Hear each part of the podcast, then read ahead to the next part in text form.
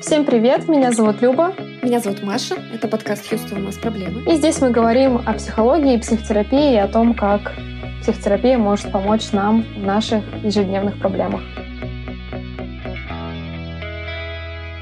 Благодаря работе психолога у нас есть доступ к разным людям, и есть некоторая выборка людей, и мы можем смотреть, что часто, например, их беспокоит.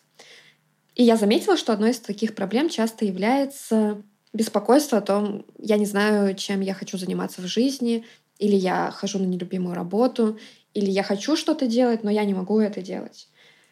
Замечала ли ты, Люба, у себя в практике такое? Да, конечно, замечала. Это один из основных вообще запросов, когда люди приходят и понимают, что то, чем они занимаются, это не приносит им удовольствия, они страдают от этого, но в то же время они не знают, что делать, куда идти дальше, как менять свою жизнь, не знают, чем заняться. Очень философский такой всегда вопрос, что делать и как жить. А ты всегда знала, кем ты хотела быть? Ой, нет, конечно, нет. Но в детстве я помню, что я мечтала построить мусороперерабатывающий завод. Ого, ничего себе! Сейчас на пике экодвижения, я думаю, это было бы просто отлично. Не знаю, как там у нас в России дела обстоят с этим. Но учитывая, что ты сейчас говоришь здесь со мной и работаешь психологом, как так вышло, расскажи мне. Вообще, да, я с детства мечтала стать экологом, и я даже дополнительно занималась экологией в школе. Я мечтала создать сеть, в которой грузовики будут ездить по дворам и собирать бутылки, а потом отвозить на мой завод и продавать переработанное стекло и другой мусор. Да, я, правда, очень много об этом мечтала, но, как ты знаешь, я сейчас психолог, не эколог. Грустно осознавать. Но, если честно, я даже не пыталась думать в сторону воплощения этой идеи. И даже сейчас, когда я тебе говорю про это, я понимаю, что я ничего не знаю про то, как и с чего начинать воплощать эту мечту. И, честно говоря, даже не верю, что могу воплотить эту мечту в жизнь. Получается, это не просто твоя детская мечта, это то, что все еще осталось у тебя, ты все еще хотела бы это делать? Ну, вообще, да. То есть у меня до сих пор есть вот эти какие-то представления о том, что экологию надо беречь, о том, что надо вести такой образ жизни, чтобы меньше вредить окружающей среде. То есть это совершенно точно есть в моих каких-то ценностях, моих представлениях о жизни. И да, я периодически мечтаю об этом. Я мечтаю о том, чтобы заниматься экологией всерьез, делать что-то.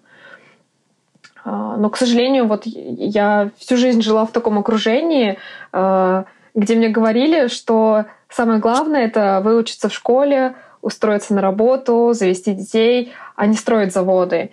Да, в общем-то, и в самой школе не рассказывали о том, что в жизни вообще можно что-то создавать и начинать свое дело. Ну, это правда. У меня, к слову, не было какой-то детской мечты, типа, кем я хочу стать, как дети мечтают. Ну вот, например, экологом или там космонавтом часто. Я просто на разных этапах взросления хотела разные вещи. И эти вещи приходили из среды, которую я видела. Например, я в детстве очень любила смотреть сериал «Тайны следствия». И там была Мария, следователь. Мне она так нравилась, и я решила, все, я буду следователем. Потом я чуть подросла и начала помогать маме по дому, и я начала готовить ужины, и мне очень понравилось готовить. В моем окружении были тетушки и повара, и я подумала, буду поваром. Потом я подросла и узнала, что там не было шеф-поваров ресторанов, это были люди, которые работали там на заводе, кормили людей. То есть это была еда не творческая, это просто там пюре с котлеткой, не там что-то такое интересное, что мне нравилось в готовке. И потом на семейном совете было решено, что перспективно было бы изучать финансы. Я хорошо знаю математику, значит, деньги, финансы — это отлично. И такой у меня должен был быть путь. К счастью, спасибо мне, я все переиграла. Это немного другая история. Но я это к тому, что те профессии, которые я знаю сейчас, у меня тогда их вообще не было в уме, когда я была ребенком. Вот у меня были, я видела там по телевизору следователя, окей, можно этим заниматься. Ну, врачей, там, учителей все видели, про космонавтов все знают. Но думая сейчас, как много разных путей, о том, что вообще можно быть, не знаю, физиком, программистом, нейробиологом, флористом, поваром какого-нибудь мишленовского ресторана, я просто в дикий восторг прихожу, потому что столько разных интересных путей.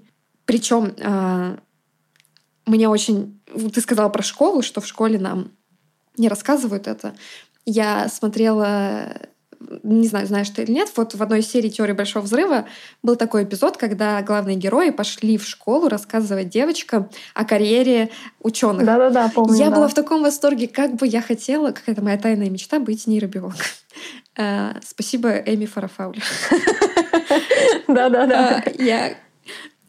Когда они рассказывали о том, чем они занимаются, я бы очень хотела, чтобы к нам в школу приходили и рассказывали об этом. Ну, может быть, из-за того, что я жила в маленьком городке, там не было ничего такого. Я тоже росла в маленьком городе, и я даже не знала, что города дальше Новосибирска, они чем-то отличаются, представляешь? Мне реально казалось, что Новосибирск и Москва — это, ну, примерно одно и то же. И, в общем-то, нам было доступно то, что рядом, так же, как и тебе.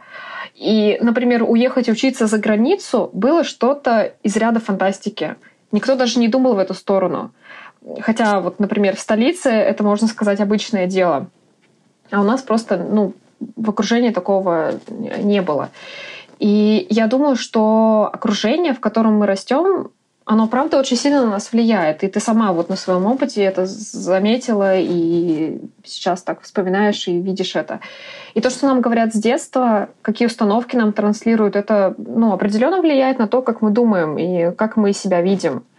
И вот, кстати говоря, вот в поведенческой психологии есть такое понятие «средовой детерминизм». Оно означает, что поведение, оно определяется средой.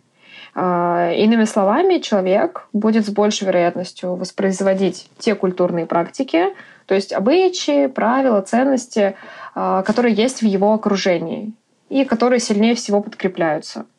Ну и, соответственно, если не подкреплять инициативность, свободу мышления и так далее, то будет очень сложно проявлять соответствующее поведение во взрослом возрасте. И, собственно, мне в детстве никто не говорил, что можно открыть свой бизнес. Наоборот, мне все рассказывали совсем другие истории, и я помню сказки про принцесс и принцев, которые спасают этих принцесс. И бизнес-вумен просто нет в моей ролевой модели вообще. И учиться и найти работу по найму — это вот предел мечтаний. Маш, скажи, тебе рассказывали какие-то истории в детстве, какие-то сказки, которыми ты была окружена и которые на тебя повлияли? Ну, сказки, конечно, были, но я бы не сказала, что на меня они повлияли. Каких-то вот прям таких историй я не помню. Просто это, наверное, было, как я наблюдала вокруг себя людей, которые просто ходили на работу, чтобы выживать. Их деятельность была стандартной. Ну, то есть работали там, где могли работать, в магазинах, в фирмах не очень интересных. И не было примеров там, что можно сделать по-другому, кем можно было бы стать. Но я вот так думаю, что у меня был несколько нетипичный путь, и откуда это, и мне кажется, я, может быть, от противного, мне очень не хотелось такого. Вот прям очень не хотелось. Откуда-то у меня была идея, что работа — это очень большая часть жизни. Наверное, потому что я видела, например, маму, которая очень много работала, и я понимала, что работа — это большая часть жизни, но если она будет в тягость, то это будет грустная жизнь. Я вот сейчас размышляю об этом. Поэтому я от противного вот тогда, когда свой путь поменяла, я очень сильно загрузилась все-таки, чем я хочу заниматься. Но сейчас мне немного грустно от того, что в мире столько интересных дел, а я не могу стать в них мастером. У меня иногда возникает такая сильная фрустрация на этот счет, что я, например, где-нибудь в параллельной вселенной могла бы иметь ресторанчик где с фермерскими продуктами где-нибудь на природе и выращивать еду, такой жить спокойной такой жизнью. Или я там люблю читать книги, и мне кажется, это же так классно создать какую-то книгу, что я, может быть, где-то в другой параллельной жизни своей могла бы быть писателем. Ну, я уже сказала про моё альтер-эго, который хочет быть нейробиологом. Мне тоже кажется, это очень интересно — изучать что-то глубоко, ставить какие-то эксперименты. Или как психолог корпоративная культура мне не очень близка. Такая корпорация, я имею в виду. Но мои друзья, близкие работают, например, в каких-то очень крутых компаниях. Я смотрю на это и думаю, что я бы тоже хотела поработать где-нибудь, например, в Гугле или в Пиксаре. Это вообще предел моих мечтаний. Почему-то я бы очень хотела там поработать, заниматься какими-нибудь визуальными историями, потому что я фанат их мультиков. О, да. Слушай, вот по поводу программистов. Да, у меня тоже есть знакомые, которые работают в корпорациях, и у меня тоже нет как-то такого желания работать именно в корпорации, но вот, допустим, люди, знакомые, которые там в Яндексе, например, работают, ну, ты знаешь, у них там вполне все очень даже интересно. И я иногда задумываюсь, ну, не иногда, я, по правде говоря, я частенько в последнее время задумываюсь о том, что вот что бы было, как бы выглядела моя жизнь, выбери я, например, информатику в школе и там изучала бы программирование. Но, опять же, стать программистом у меня в детстве это было чисто для мальчиков. Было как-то не принято думать, что девочки могут стать программистками. Ну, ты знаешь, еще не поздно. Моя фрустрация заключается в том, что я как бы не хочу, я хочу быть тем, кем я являюсь, и параллельно хочу еще что-то. И вот это вот меня очень гложет. Как же так? Да-да-да. Вот, да, вот это... Я тоже не хочу бросать свою профессию. Я бы, знаешь, хотела бы и быть и программисткой, и психологом, и еще там параллельно, возможно, завод бы строила. Да. И вот, кстати говоря... Я сейчас думаю о возможности. Ты говоришь, вот пока еще не поздно. Ты мне говоришь, пока еще не поздно, и у меня сразу же в голове возникает куча, знаешь, таких оправданий, почему вообще-то на самом деле поздно уже. Я сразу же говорю про то, сразу же начинаю думать про то, что ну а как? А где взять столько времени на учебу? А где взять столько денег на учебу? А как же, что, бросить свою профессию? А чем же я буду тогда заниматься? А вообще-то, ну, как бы это страшно. То есть я сразу же начинаю переживать, волноваться. Мне хочется с тобой поспорить и всячески тебе доказать, что нет, на самом деле уже поздно. В мои 27 это уже все, конец. Вот. И я начинаю думать, что даже будучи взрослым, и понимая, что можно действовать по-другому, что можно менять сферу деятельности, можно менять работу, учиться новому. Хорошо, сейчас есть куча разных там онлайн-школ, курсов, которые могут как раз дать достойное обучение, не хуже, чем в университетах, да. Все равно возникает куча препятствий в голове. Например, вот как сейчас у меня возникает страх рискнуть и потерять свою зону комфорта. Я не хочу терять свою зону комфорта. Или столкнуться с какой-то неудачей. Ну вот страшно столкнуться с тем, что я начну изучать программирование, но у меня не получится. И что мне тогда делать? Там. Или столкнуться с осуждением близких. Например, там, меня начнут осуждать. Ну, так, предположим. Или, если говорить про бизнес и тот же завод, то у меня с детства есть установка, что нужно сначала хорошо учиться, а потом искать работу в престижной организации. Ну, то есть вот такой путь — это нормально. А для создания своей какой-то фирмы надо быть миллионером, иметь связи и так далее. То есть заводы строят избранные, а не я.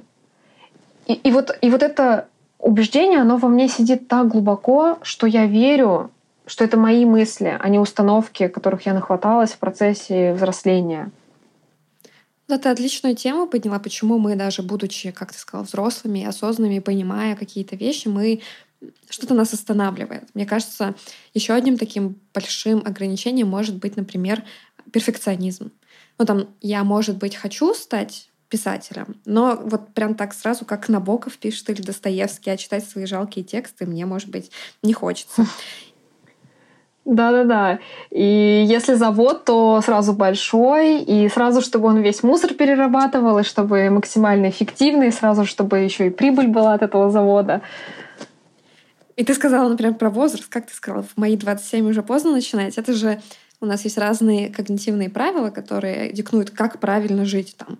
Идти учиться надо в 18 лет, потом закончить университет, пойти куда-то в магистратуру. Ну и вот этот вот путь. И, то есть 25 лет для новой профессии — это уже поздно. Как же так? Я буду там самый старший в университете, вокруг все будут маленькие. Что они обо мне подумают? Или там свое дело открывают только одаренные люди. Как ты сказала, я посредственная, ничего не умею, какое дело я смогу сделать? Или еще мысли о результате. Например, что если... Вдруг это не то. Ведь страх рискнуть — это в том, что вдруг я потрачу год своей жизни или 5 лет своей жизни или там какое-то количество денег на образование и пойму, что это не то. И я думаю, это очень сильно парализует людей. Хочется знать будущее, но мы не знаем его, мы только... Мне нравится думать о том, что путь — это как ты в лесу идешь по тропинке, но не знаешь, куда придешь. На самом деле, ты его протаптываешь. Хочется нам знать, что там будет в конце? Ну, конечно, хочется. Это же контроль. Но мы не можем этого знать. Да, и люди, конечно, хотят стопроцентной уверенности, но что-то я не думаю, что люди, которые действительно меняли свою жизнь, были на 100% уверены в том, что там дело выгорит. Ты мне сказала про университет, я вспомнила историю, когда я в меди училась. На другом факультете был парень, учился на врача, и он был там лет на 10, кажется, или даже на 15 старше всех остальных. То есть он был прям взрослый-взрослый. И, ты знаешь, ничего, нормально учился вообще. Ну, то есть он закончил вроде как, и это вообще все было отлично, но он был прям на порядок старше. Я могу своей историей поделиться по поводу того, что мы хотим быть уверенными, да, на 100% при выборе. Я иногда размышляю, как так вышло. Я всегда говорю, мне очень повезло, потому что мне, правда, очень нравится моя профессия. Так вот, когда я ее выбрала, я не выбирала быть психологом. Я подумала, что я хочу изучать. Это было очень абстрактно. Что бы я хотела изучать? У меня не было идеи, что я должна потратить 5,5 лет обучения и обязательно стать каким-то крутым специалистом. Нет. Я поставила очень такую не обременяющую меня задачу. Я выбрала сферу, которой мне было бы интересно изучать — психика, потому что я, когда подумала об этом, мне стало так интересно, я подумала: отлично. И потом тропинка простроилась. И прошло много лет, естественно, пока она простроилась. Может быть, там еще что-то и поменяется. Но из-за того, что у меня не было давления, что я должна выбрать и потом обязательно знать, кем я могу работать, потому что когда ты выбираешь профессию психолога, все тебе говорят, что ты не сможешь найти работу. Меня такое говорили, и у меня были потом друзья, которых я встретила, которые учились на других факультетах, но говорили, что хотели пойти на психолога, но им сказали, что ты там не сможешь зарабатывать деньги, это не престижно и так далее. Вот опять ограничения. Еще мы же уже в одном из наших выпусков говорили о когнитивных искажениях. Так вот, я думаю, что эффект выжившего тоже может сильно влиять на нашу нерешительность. Это когда мы видим только определенный тип истории, игнорируем, не видим другие. Это я имею в виду эти истории успеха, потому что люди чаще, мне кажется, сейчас уже меньше, но там, например, в журналах печатают истории успеха, как я там открыл свою кондитерскую, как я заработал свой первый миллион и так далее. Но за этим еще же скрывается большая история провалов, когда ничего не получается не с первого раза. Или результатом является то, что ты понимаешь, что это не твое, что тоже результат. И мы видим картинки, когда все как бы вышло, и понимаем, что это нас парализует, потому что я-то не такой классный. Вот. Да, вот ты говоришь про вот этот эффект выжившего и про другие установки. Я думаю, что чем дальше мы это обсуждаем, тем больше вспоминаем про разные препятствия, типа когнитивных искажений. И получается, что чем ты взрослее, тем больше у тебя багаж за спиной, который мешает идти вперед. И вот мне кажется, именно поэтому важно формировать взгляды на мир и на свои возможности с самого детства. Как говорится, что посеешь, что и пожнешь. Но и будучи взрослым, никогда не поздно начинать. И было бы здорово, если бы было больше доступа к опыту других людей, больше примеров для людей с самого детства. Было бы здорово, если бы у нас в школьной образовательной системе это как-то менялось и менялось в культуре в целом. Я с тобой согласна, и мне кажется, есть уже какие-то изменения. Я тебе сегодня уже говорила, что компания моей мечты — это Pixar, потому что я обожаю их мультики. Мне кажется, они отлично рассказывают, поднимают какие-то сложные темы, которые важно смотреть и детям, и взрослым. Так вот, у них осенью выходит мультфильм «Душа», где главный герой попадает в мир, где зарождаются мечты, увлечения и интересы людей. То есть я пока видела только трейлеры и описания, но мне кажется, что это может быть что-то как раз про поиск себя. И я предполагаю, что это будет прекрасный фильм, который, возможно, расскажет историю, которая будет вдохновлять и взрослых, и детей. Я очень жду его. Мне кажется, это было бы отличным шагом таким популяризации ценности поиска своего дела и нахождения, и именно поиска как процесса. Да, слушай, это правда интересно, я бы тоже посмотрела его. Но пока ты ждешь этот мультик, я могу тебе порекомендовать одну книгу. У нас в России, оказывается, скоро выйдет детская книга о предпринимателях. Причем издали ее неожиданно ребята из команды сервиса «Контур.Эльба». Это онлайн-бухгалтерия для предпринимателей, которая 10 лет помогает маленьким предпринимателям вершить большие дела. Они помогают сдавать отчеты, платить налоги, общаться с госорганами, вести бухгалтерию, ну и так далее. Ого, очень интересно, я не знала. Да, и я позвала руководителя «Контур.Эльбы» Рамиля Шахудинова, чтобы он рассказал нам об этой книге. Привет, Рамиль! Привет! Спасибо, что пришел к нам в гости в наш подкаст и согласился рассказать про «Сказки Эльбы». Книга «Сказки Эльбы». Расскажи, о чем она? Это книга сказок о настоящих предпринимателях, о людях, которые начали свое собственное дело, которые сформировали команду вокруг этого и вдохновили ее. Вот. Я так поняла, что это книга для детей. Почему вы выбрали именно эту категорию? Почему вы решили писать книгу именно для детей? Ну, когда нам пришла в голову эта идея, мы же делаем сервис для предпринимателей, мы знаем очень много историй этих предпринимателей, нам захотелось их рассказывать, но у меня на тот момент уже было 2 детей, и я им читал много разных сказок, и поэтому пришла в голову мысль, а почему бы не рассказать эти истории в таком формате, как в виде сказок, потому что для взрослых уже очень много такого контента, очень многие рассказывают истории о предпринимателях, как открыть кофейню или сделать какой-то бизнес, как люди до этого дошли, и это, наверное, уже не так интересно. А формат сказок мы посмотрели, такого никто еще не делает, и кажется, что рассказать это детям было бы суперинтересно. Слушай, да, и я, честно говоря, ни разу вообще не встречала, чтобы для детей что-то подобное рассказывали, и мне кажется, это просто супер круто. Настолько круто, что я даже сама хочу почитать эту книгу. Скажи, будет ли она интересна взрослым? Стоит ли вообще взрослым ее покупать? Да, мы даже сейчас у нас есть такой эффект. Ну, есть несколько ребят, которые почитали эту книгу своим детям, и они потом к нам обратились с тем, что я теперь тоже хочу открыть свой бизнес. Мне так понравились эти истории, что мне самому хочется в этом участвовать. Вот. Ну, а кроме этого, мне кажется, еще важным такой второй момент, что родители, читая эти сказки детям, они сами понимают, как важно, могут понять, как важно не относиться со стереотипами к своим детям, что не обязательно девочка не может делать чего-то, что не обязательно пойти обучиться престижной профессии и пойти работать в известную фирму.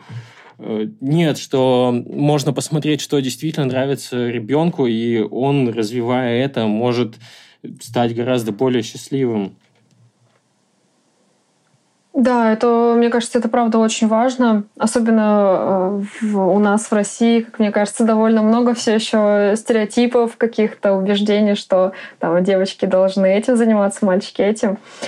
Получается, что у вас есть какие-то представления, какие-то ценности, и вы решили эти ценности заложить вот в эту книгу и рассказывать детям об этих историях, об этих ценностях. Может быть, расскажешь поподробнее, как вы выбирали героев для своей книги? И какие ценности, какие уроки вы транслируете в своей книге? Угу. Да, нам сначала было очень непросто определиться, как именно выбирать сказки, потому что историй очень много. И на старте мы сели с командой и решили описать, каким критериям должна удовлетворять история, чтобы к нам попасть. И у нас получился, во-первых, такой список формальных критериев. Типа мы понимали, что мы хотим, чтобы это был бизнес, который человек начал сам с нуля, он не получил там его в наследство, не реинвестировал деньги от прошлого бизнеса или там не получил его в результате приватизации. Он с нуля сам развил его. Сейчас это стабильно работающий бизнес, и вокруг него сформировалась команда людей, которых он этим вдохновляет. И кроме таких формальных критериев, нам еще было важно, чтобы сказки были, во-первых, очень разнообразными, и это предприниматели со всей России, совсем из абсолютно разных городов. Там разный масштаб бизнеса. Есть крупные предприниматели, типа известные, вроде Федора Овчинникова с Додо Пиццей, Наташи Миранцевой. Оли Марки с сектой. Но есть очень много очень локальных бизнесов, совсем неизвестных, но тоже очень успешных и хороших историй. И кроме этого, мы, конечно, хотели, чтобы эти сказки, каждая сказка транслировала какую-то ценность, которая важна нашей команде, в которую мы сами верим. И поэтому появился еще такой критерий, что каждая сказка рассказывает о какой-то новой ценности. Допустим, у нас есть сказка, которая рассказывает про психотерапию, что это такое, почему это важно и помогает. Рассказываем в какой-нибудь сказке про почему люди не едят мясо, как так может быть, про внешность, как люди относятся к своей внешности, про экологию. То есть в каждой сказке какая-то новая тема, которая нам самим очень важна. Вау, это очень круто.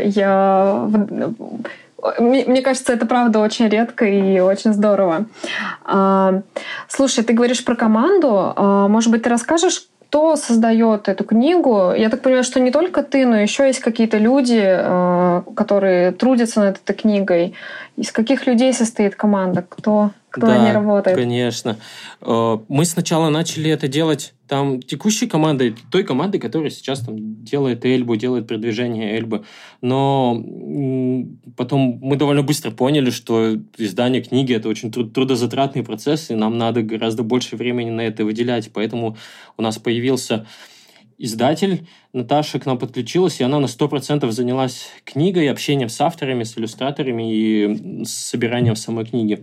И кроме нее у нас в команде было 2 редактора и команда продвижения книги. Угу. Получается, что вот есть сервис Контур.Эльба, и он занимается вот онлайн-бухгалтерией, да? И часть этих людей, они решили еще заняться там книгой и занимаются только книгой. Часть людей, именно команда продвижения, там есть люди, которые на 100% занимаются книгой, а часть совместно. Угу. Понятно. Окей. Я так вижу, что ты очень горишь этой идеей. И ты сказал, что у тебя есть 2 детей. Расскажи, ты читаешь эти сказки своим детям? Да, конечно, и им очень интересно это слышать. Там сказки так построены, что там есть сквозные герои, семья, и мама с папой рассказывают в разных ситуациях своим детям истории их знакомых, которые, из которых получаются эти сказки. Вот. И детям очень нравится где-то узнавать себя, где-то слушать какие-то шутки, но в целом понимать, что это истории людей, которые реально вокруг них. И вот даже у нас есть один читатель, который, он потом написал пост в Facebook, как его дочка, читая книгу, она узнала там в одной истории там знакомого предпринимателя, и после этого, она ее очень сильно вдохновила, ее прям поразило, что это истории настоящих людей, и мне кажется, вот то, что это истории настоящих людей, которые рядом, оно как-то очень сильно, не украшает эту книгу, но делает эти истории важными и интересными. Да. А сколько твоим детям лет, если не секрет? Дочке сейчас будет 5, а сыну 2,5. Вау, то есть они в таком, получается, небольшом возрасте, им интересно читать и слушать эти сказки. Да, мы рассчитываем, что книга вот прямо интересна будет больше всего детям с 5 до 9-10 лет. Но, конечно, и благодаря иллюстрациям хорошим, даже ребенку в 2-3 года тоже интересно побыть с папой, послушать и посмотреть картинки. Ага. Вот, кстати, насчет иллюстраций. Я смотрела в описании книги, вы там рассказывали, что приглашали разных иллюстраторов, чтобы они делали красивые иллюстрации. Вот я очень люблю книги с иллюстрациями, иногда даже просто так покупаю ради красоты. И мне кажется, это очень здорово. Расскажи, вы, получается, еще какое-то время уделили иллюстрациям, да? Да, спасибо за этот вопрос, потому что иллюстрации для нас были прямо очень важны. Нам хотелось сделать так, чтобы книга представляла еще какую-то художественную ценность, поэтому вот каждая сказка проиллюстрирована новым иллюстратором в своем стиле. И мне кажется, это тоже отличает ее от других книг, потому что мы старались сделать так, чтобы иллюстрации тоже не были стереотипно детскими, такими очень всегда приятными и добрыми, чтобы нам гораздо важнее было, чтобы иллюстрации передавали как-то характер героя, характер его бизнеса, может быть, где-то проблемы, с которыми он столкнулся, его борьбу. И мне кажется, это получилось, потому что иллюстрации везде очень разные, необычные, и мне самому они очень нравятся. Классно. То есть там еще и такая эстетическая часть вашей книги есть. Классно. Ага. Слушай, а может быть, ты поделишься сейчас с нами какой-то своей любимой историей вот из этих сказок? Ну, может быть, какой-то пример расскажешь? Есть ли у тебя там любимая история? Да, например, это буквально одна из первых историй, с которых там началась книга. Она об предпринимателе Андрее, который сейчас он делает такие очень маленькие фигурки для настольных игр. Это могут быть солдатики, разная мебель. И он по образованию был программистом и долгое время работал системным администратором. Это была очень хорошая работа для него, ему нравилось. Но в качестве хобби вот он занимался этими солдатиками и фигурками. И они получались очень круто, они понравились его друзьям. Друзья тоже начали их заказывать у него, покупать. И постепенно, вот так вот расходясь, ему пришлось делать их все больше и больше. И постепенно это развилось до такого масштаба, что сейчас он принимает заказы прям со всего мира. И даже там большая часть заказов у него со всего мира. И совсем недавно, ну, уже, наверное, не так недавно, он решился уйти с работы. И теперь то, что было его хобби, стало его полноценным бизнесом. Он собрал большую команду, потому что такое количество заказов уже не обработать самостоятельно.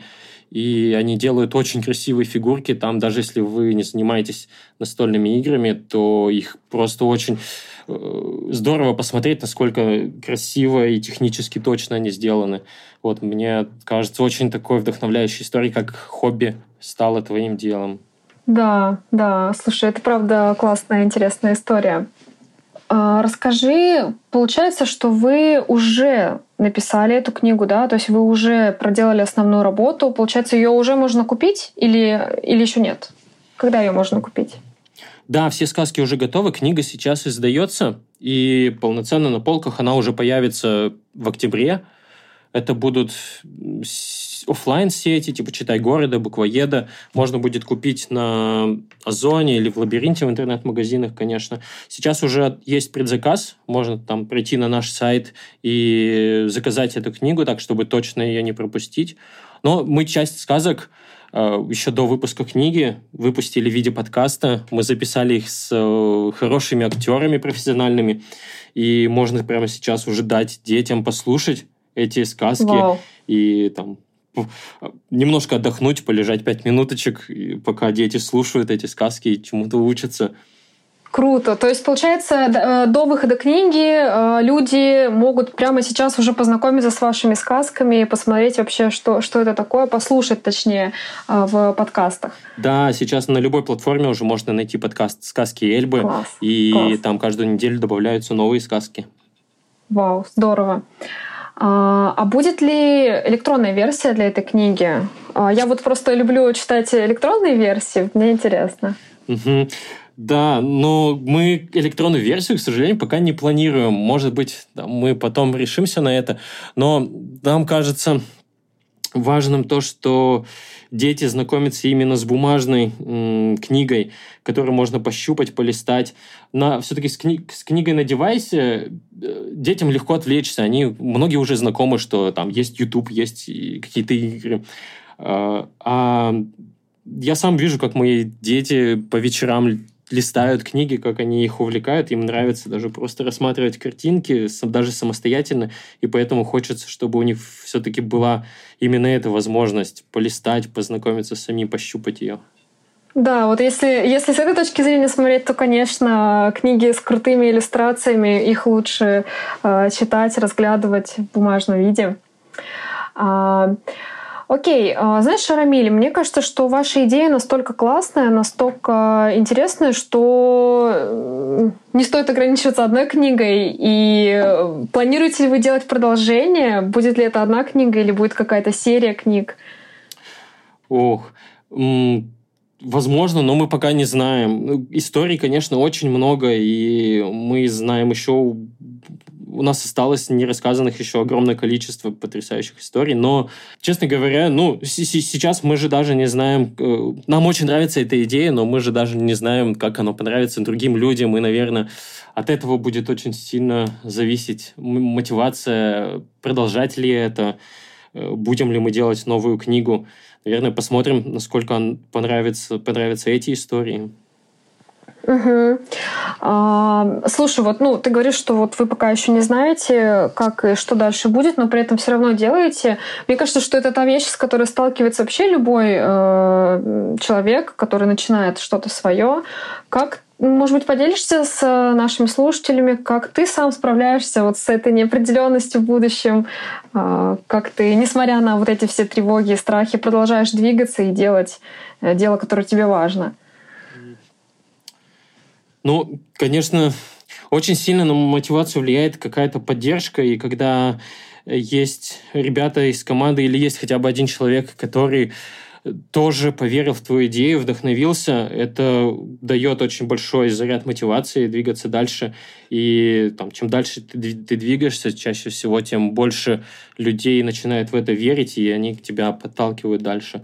Но даже если этого нет, мне кажется, очень важно прислушаться к себе, насколько ты веришь в эту идею. Если она тебе нравится, и ты веришь, надо просто идти и делать, потому что надо сделать первый шаг, сделать второй, то есть дойти до какого-то момента, когда ты уже сможешь ее подтверждать или опровергать.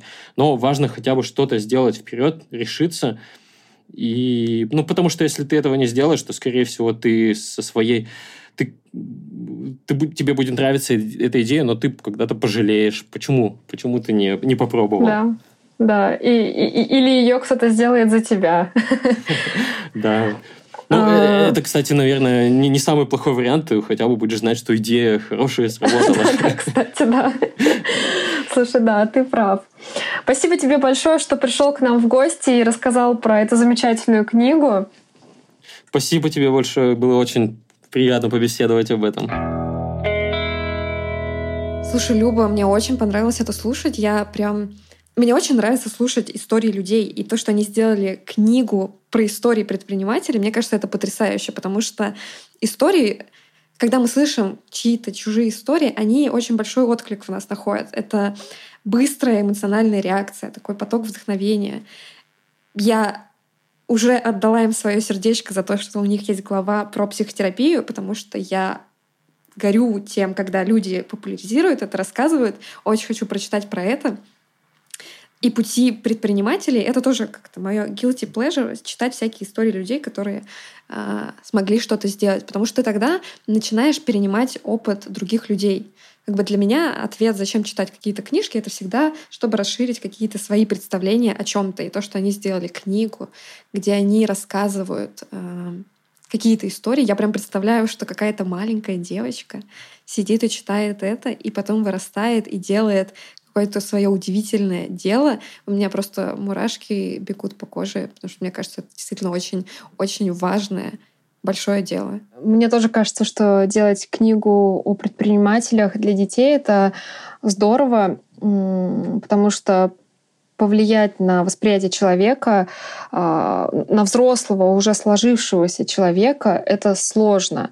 И мы с тобой, как психологи, это прекрасно понимаем и радуемся даже минимальным изменениям у клиентов.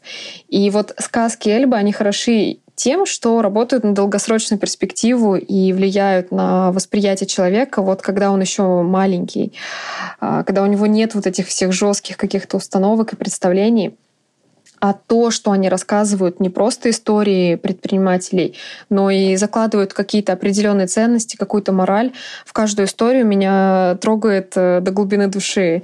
И хочется рекомендовать всем своим знакомым, у которых есть дети, да и самой хочется почитать.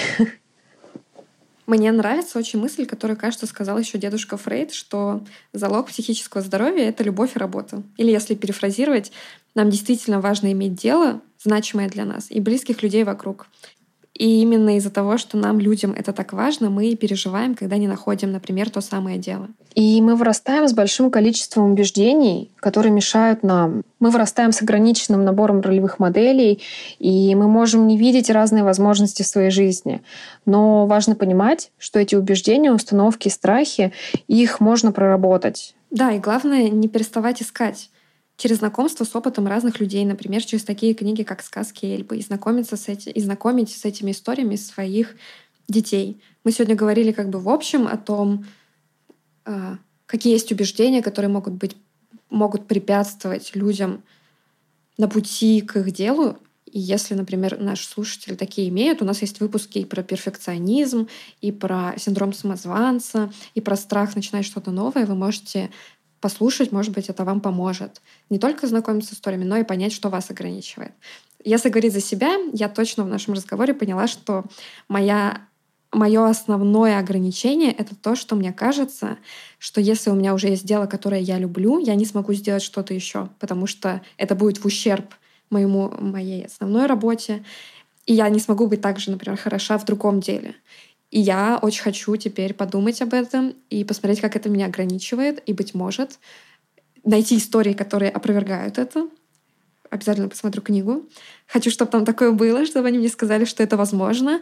И, быть может, я что-то еще смогу сделать. Pixar, жди меня. Класс. Класс. Спасибо, что послушали нас. Подписывайтесь на наш телеграм-канал, ставьте обязательно лайки и пишите комментарии в Apple подкастах. Нам всегда приятно читать ваши комментарии, мы всегда этому радуемся. По вопросам сотрудничества пишите на почту. Все ссылки на книгу «Сказки Эльбы», на «Контур.Эльба» будут в описании. И еще один маленький анонс. Мы скоро с Любой и Хьюстоном будем праздновать наш год подкаста. Мы очень взволнованы этим, и мы думали, чтобы нам такого сделать, и решили, что, возможно, вопрос-ответ будет отличным вариантом. Поэтому мы скоро в телеграм-канале и в инстаграме Любы разместим форму. Если вы хотите у нас что-то спросить о подкасте или о нас, или о психологии, вообще о чем угодно, то это будет отличный шанс. Мы сделаем такой день рожденческий эпизод. Все. Спасибо, что послушали нас. Всем спасибо. Пока-пока.